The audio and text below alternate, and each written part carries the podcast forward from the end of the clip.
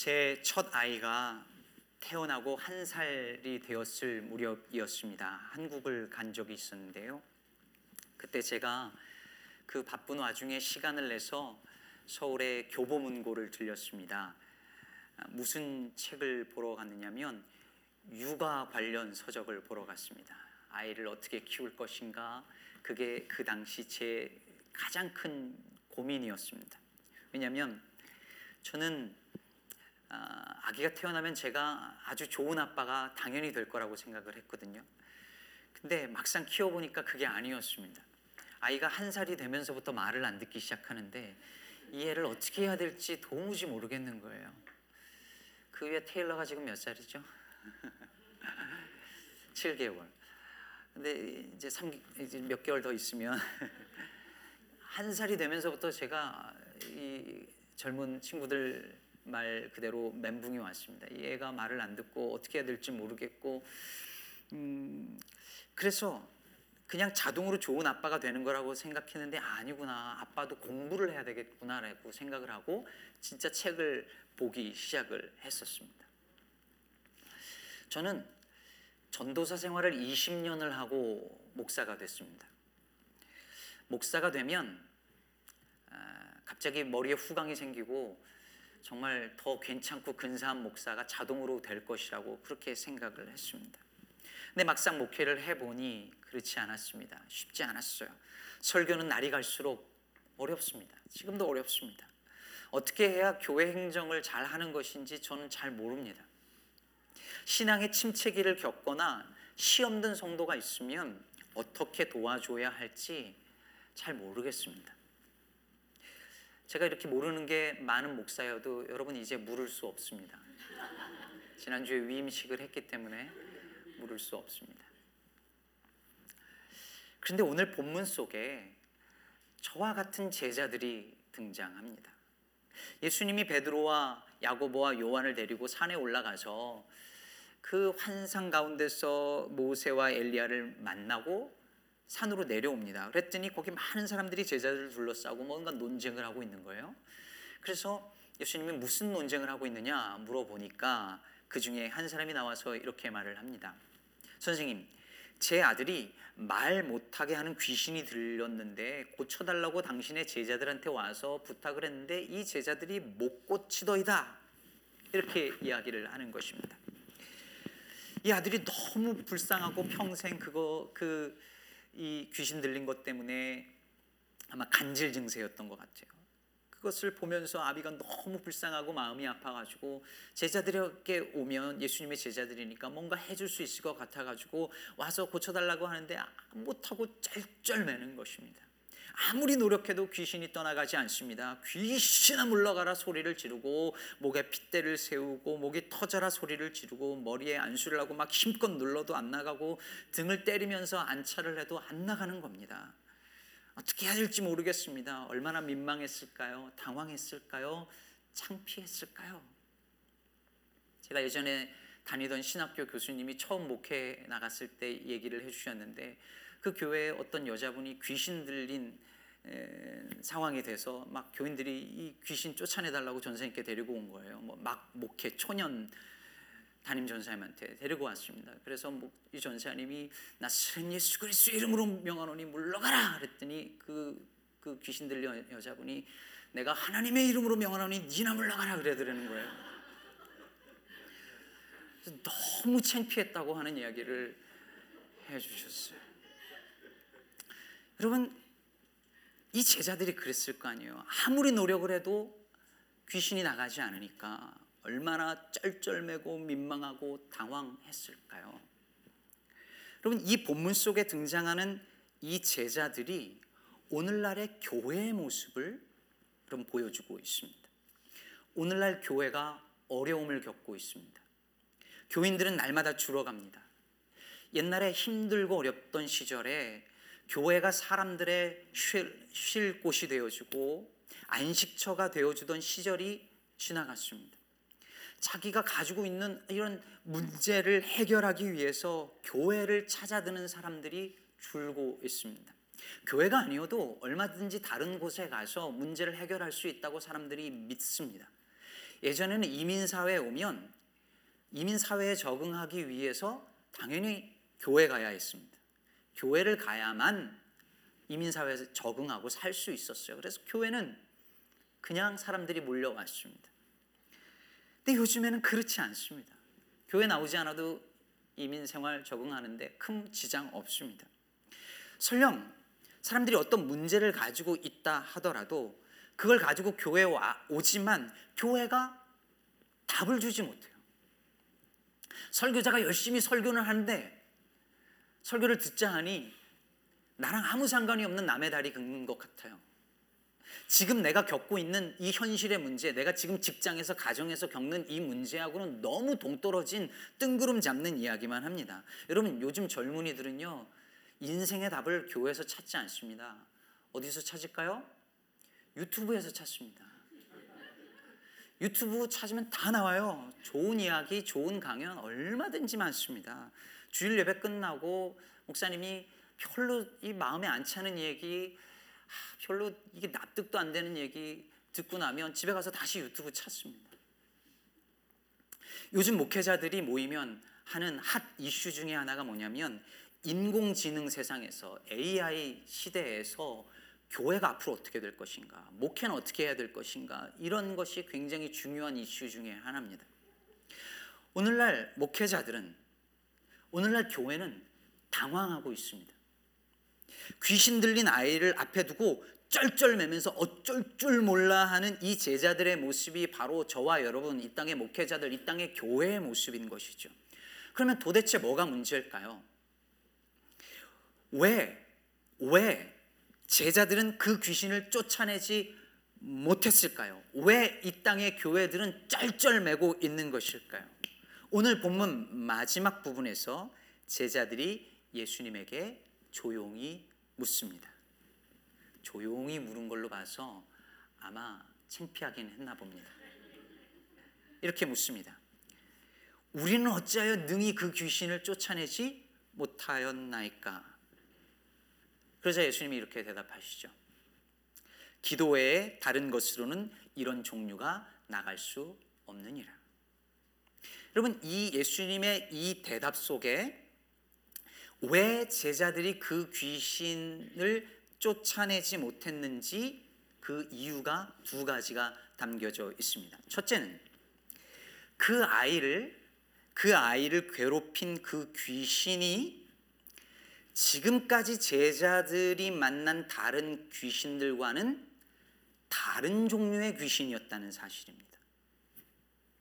흔히 사람들은 이 구절을 예전 요 이 지금 개혁 개정판 성경이 나오기 전에 개혁 한글에는 기도 외에는 이런 기도 외에 다른 것으로는 이런 유가 나갈 수 없느니라 이렇게 번역이 되어 있었거든요. 그러면서 사람들이 어떻게 이해를 했느냐면 기도 외에는 이런 능력이 나갈 수 없느니라 이렇게 이해를 했습니다.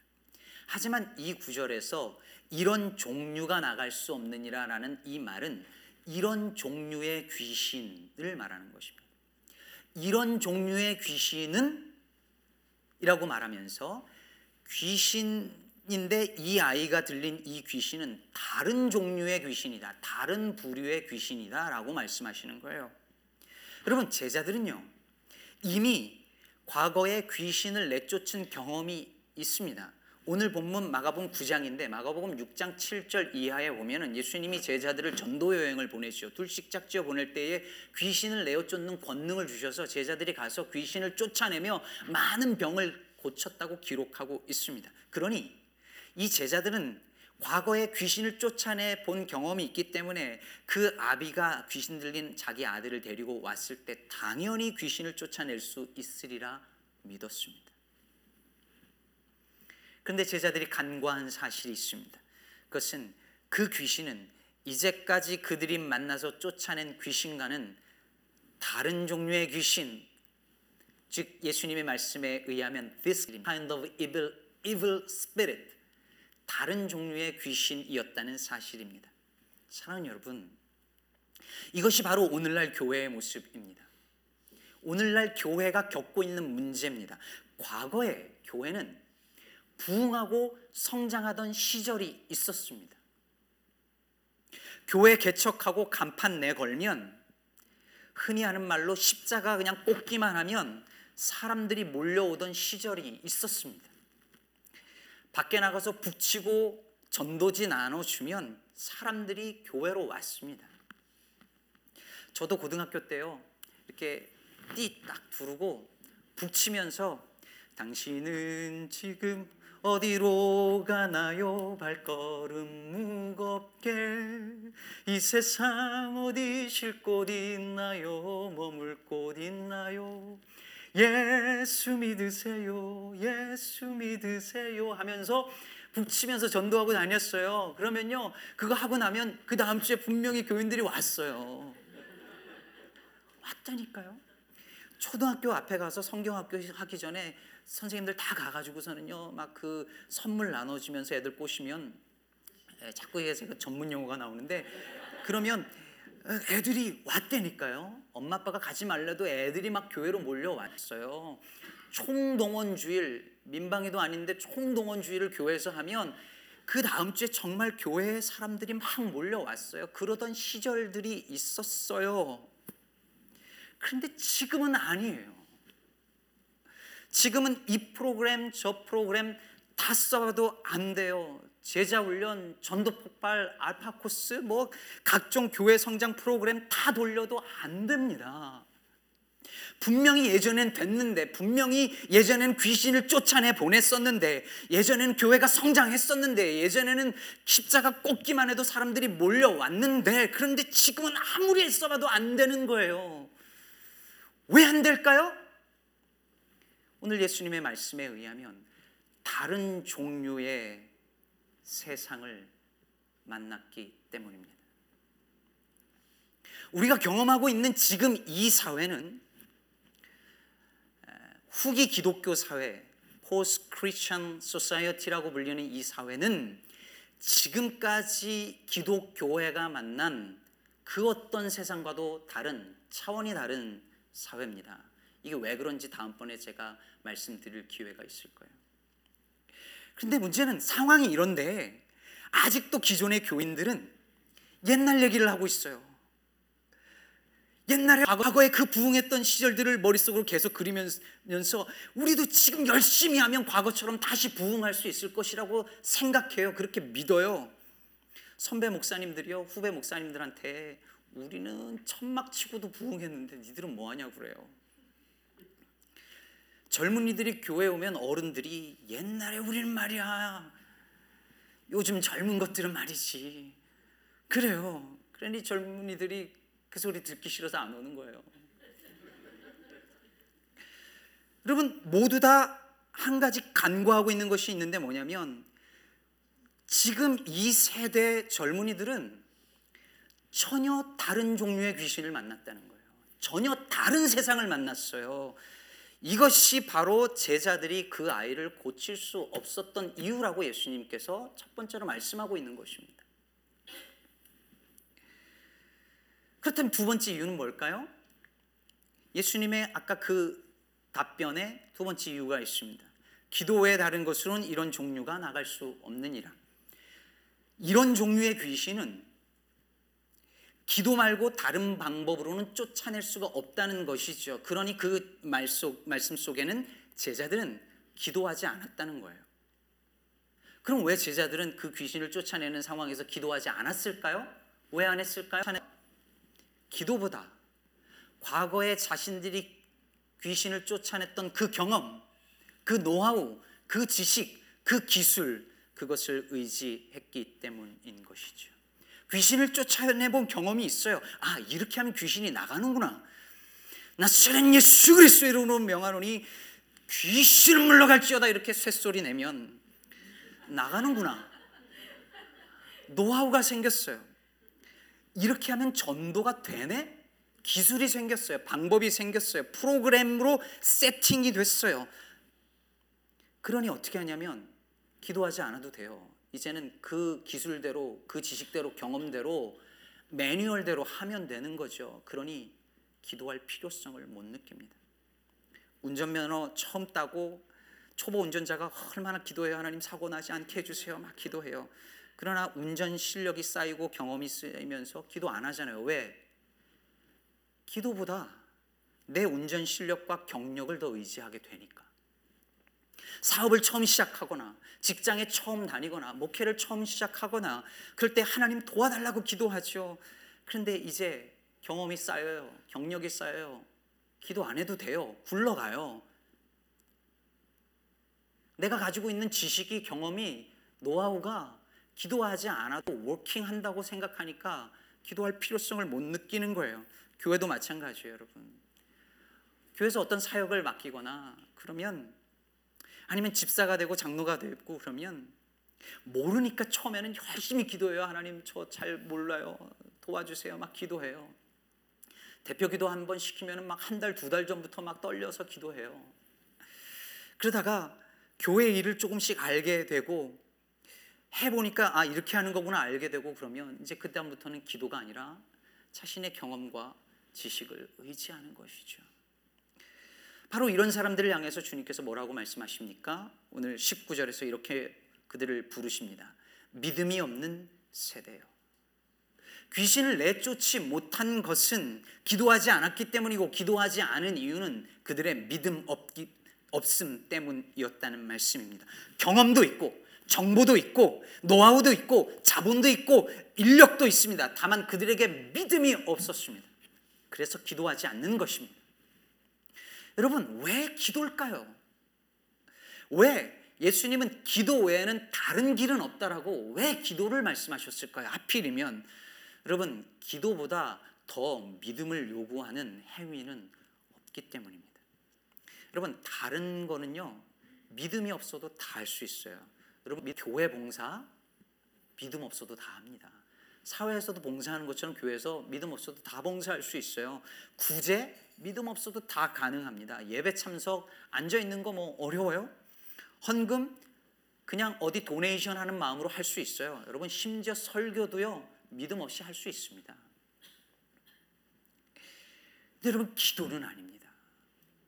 믿음 없는 사람에게 기도하라고 해 보세요. 죽을 맛이죠. 믿음이 있는 저와 여러분도 힘든데 믿음 없는 사람한테 기도해 보라고 하세요. 10분, 20분은 버텨도 그 이상은 못 합니다. 기도는 믿음 없이는 사실 불가능한 행위이기 때문입니다. 그러므로 제자들에게 필요한 것은 아니 전혀 다른 종류의 세상을 만난 우리에게 지금 필요한 것은 오직 믿음으로 드리는 기도인 것입니다. 아니 그런 기도만이 이런 종류의 귀신을 내쫓을 수 있습니다. 그러므로 사랑하는 여러분, 저는 저와 여러분이 과거 신앙의 경험, 내가 이때까지 신앙생활 하면서 쌓아온 그 노하우와 그 방법과 그 관습과 그 전통 그것을 의지하는 것이 아니라 매일 새로운 믿음으로 기도하는 성도들이 되기를 간절히 바랍니다. 여기서 누군가는 이렇게 질문할 수 있을 것입니다. 아니, 우리 한국 교회가 얼마나 기도 열심히 하는 교회인데 기도 안에서 우리 한국 교회가 이 모양 이 꼴이 됐냐고 그게 말이 되냐고 이렇게 물을 수 있습니다. 네, 맞죠. 한국 교회 성도들처럼 기도 많이 하는 성도들이 전 세계에 별로 없을 거예요.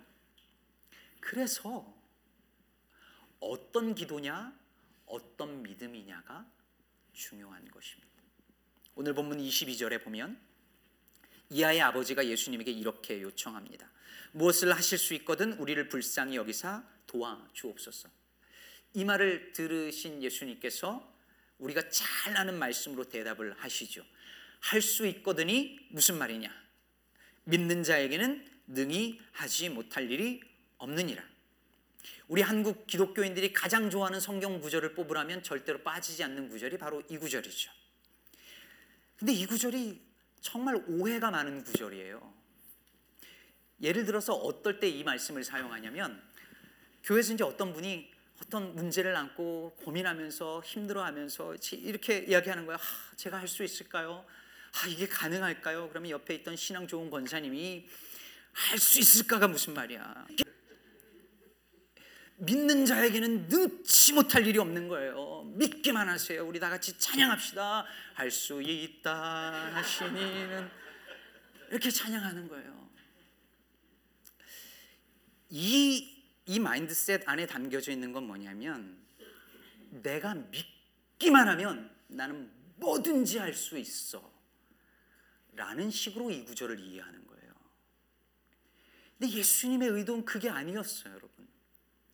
여러분, 다시 이 문장을 보세요. 할 수 있거든이 무슨 말이냐? 믿는 자에게는 능치 능히 하지 못할 일이 없느니라고 말할 때 주어가 빠졌어요. 누가 할 수 있는 거예요? 나예요, 예수님이에요. 예수님이거든요. 주님을 믿기만 하면 내가 뭐든지 할 수 있어라는 게 아니라 내가 믿으면 주님께서 모든 것을 하신다는 말씀인 거예요. 그러니 능히 할 수 있는 사람이 누굽니까? 나예요, 예수님이에요. 예수님이시죠. 믿는 자에게는 주님이 모든 것을 능히 행하신다. 이 말씀입니다. 주여 믿습니다 하고 두 주먹 불끈 쥐고 내가 뭔가를 하려고 하면 다 가능하다는 얘기가 아니라는 것입니다.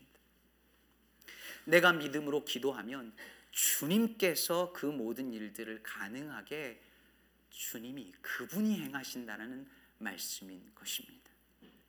나중에 제자들이 예수님에게 예수님은 하시는데 우리는 왜 그 귀신을 쫓아내지 못했을까요? 라는 말 속에 답이 있어요.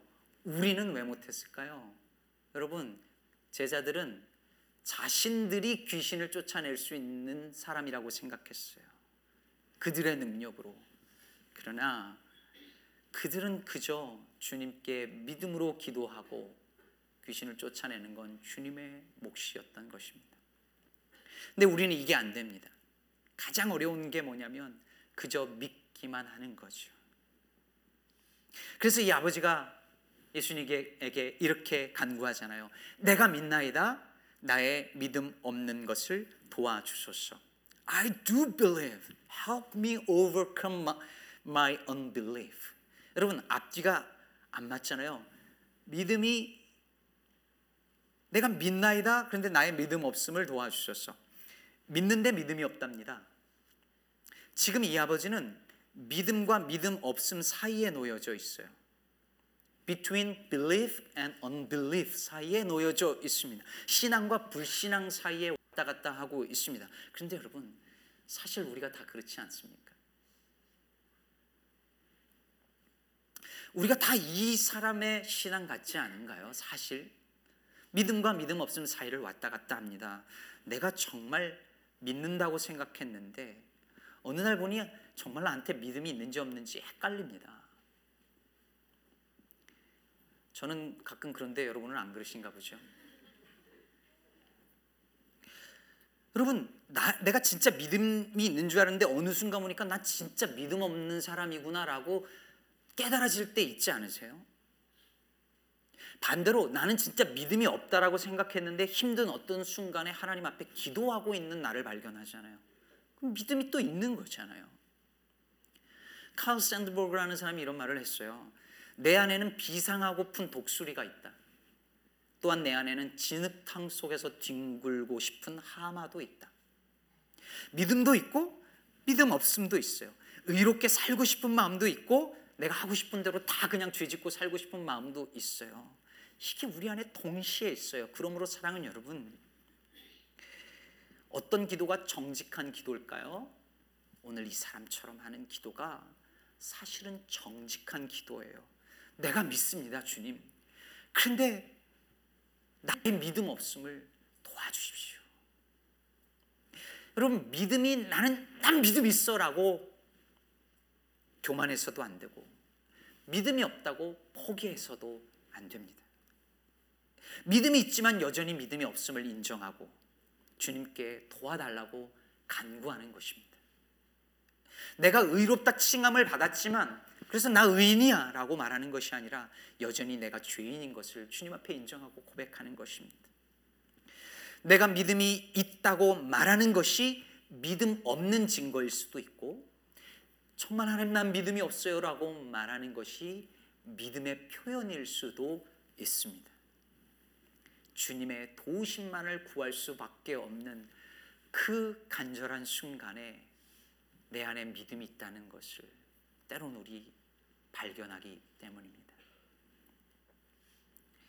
어떤 분에게는 이미 들으신 이야기가 될 수도 있는데 제가 한, 한 5, 6년, 한 5년 전쯤 되는 것 같아요. 주일날 예배를 마치고 그날 너무 마음이 힘들었습니다. 어, 마음이 너무 낙심하고 너무 화도 나고 다 포기하고 싶은 어느 주일 오후였습니다. 제 표정을 보니까 제 아내가 딱 이제 금방 안 거예요. 그래서 아내가 저의 기분을 풀어주려고 막 이렇게 막 농담도 하고 그 안 그래도 예쁜데 막 얼굴 예쁜 얼굴로 막 이렇게 저 기분을 맞춰주려고 막 그러는 거예요. 예, 보셔서 아시잖아요. 근데 근데 웬만하면 제가 그 아내가 그렇게 하면 또 미안하기도 하고 그래가지고 기분을 맞춰주고 또 아, 그러냐고 이렇게 하는데 그날은 정말 아무 말도 하고 싶지 않았어요. 그래서 나 그냥 놔두라고 그리고 방 안으로 혼자 들어갔습니다. 그래서 에, 그렇게 간신히 저녁을 보내고 밤에 아, 밤 늦게 잠이 들었는데 잠이 들다가 아, 잠이 들었다가 새벽에 한 두세 시쯤에 잠이 깼어요. 그래서 이렇게 눈을 뜨니까 아내가 옆에 있던 누워 있던 아내가 저 벽 쪽을 보고 혼자서 흐느끼며 울고 있는 거예요. 아내도 그날 힘들었던 거죠. 그 아내의 모습을 보니까 저도 반대쪽 등을 돌리고 벽을 보고 서로 소리를 내지 못하고 울었습니다. 벽을 보고 우는데 제 마음이 어떤 마음이었느냐면 진짜 벽에 부딪힌 것 같았어요. 제가 가지고 있는 목회의 모든 지식, 신학교에서 배운 모든 것들을 다 동원하고 20년 넘 도록 사역한 그 모든 것들을 다 동원해도 문제를 풀 수가 없었어요. 해결할 수가 없었어요. 벽에 부딪혔어요. 아무 것을 해도 안 돼요. 옛날엔 분명히 됐었는데 안 돼요. 벽이었어요. 사랑하는 여러분, 살다 보면 어려운 일을 만났는데, 힘든 일을 만났는데, 그때 과거의 내 경험이 아무 도움이 안 될 때가 있어요. 이 방법 저 방법 써도 안 돼요. 과거에는 됐는데 지금 안 돼요. 과거엔 성공했는데 지금 안 돼요. 내가 지금까지 쌓아온 인생의 경험과 지식이 아무 도움이 안 되고 지금까지 내가 쌓아온 수많은 인간관계가 하나도 도움이 안 되는 순간들이 찾아와요. 사랑하는 여러분, 그때 기도 외에는 다른 길이 없다는 사실을 알아야 합니다. 교회에서 과거 했던 수많은 방법들이 더 이상 워킹하지 않습니다. 여러분, 교회가 좋은 건물 우리 자체 예배당 생기면 교회가 부흥할 것이라는 생각을 버려야 합니다. 기도 외에는 기도 외에 다른 것으로는 이런 종류가 나가지 않습니다. 그러니까 이제 우리 열심히 기도 사역하자는 얘기가 아닙니다. 또 하나의 기도 프로그램 만들자는 이야기가 아닙니다. 믿는 자는 능치 못할 일이 없습니다. 믿습니다 하면서 두 주먹 불 끈지고 열심히 해보자는 그런 이야기가 아닙니다. 주님, 달리 도리가 없습니다. 방법이 없습니다. 주님 도와주십시오. 우리가 믿지만 우리의 믿음 없음을 불쌍히 여기시고 도와주십시오. 이렇게 겸손히 주님께 메어 달려 힘써 기도해 보시자는 말씀인 것입니다. 오늘 말씀을 맺겠습니다.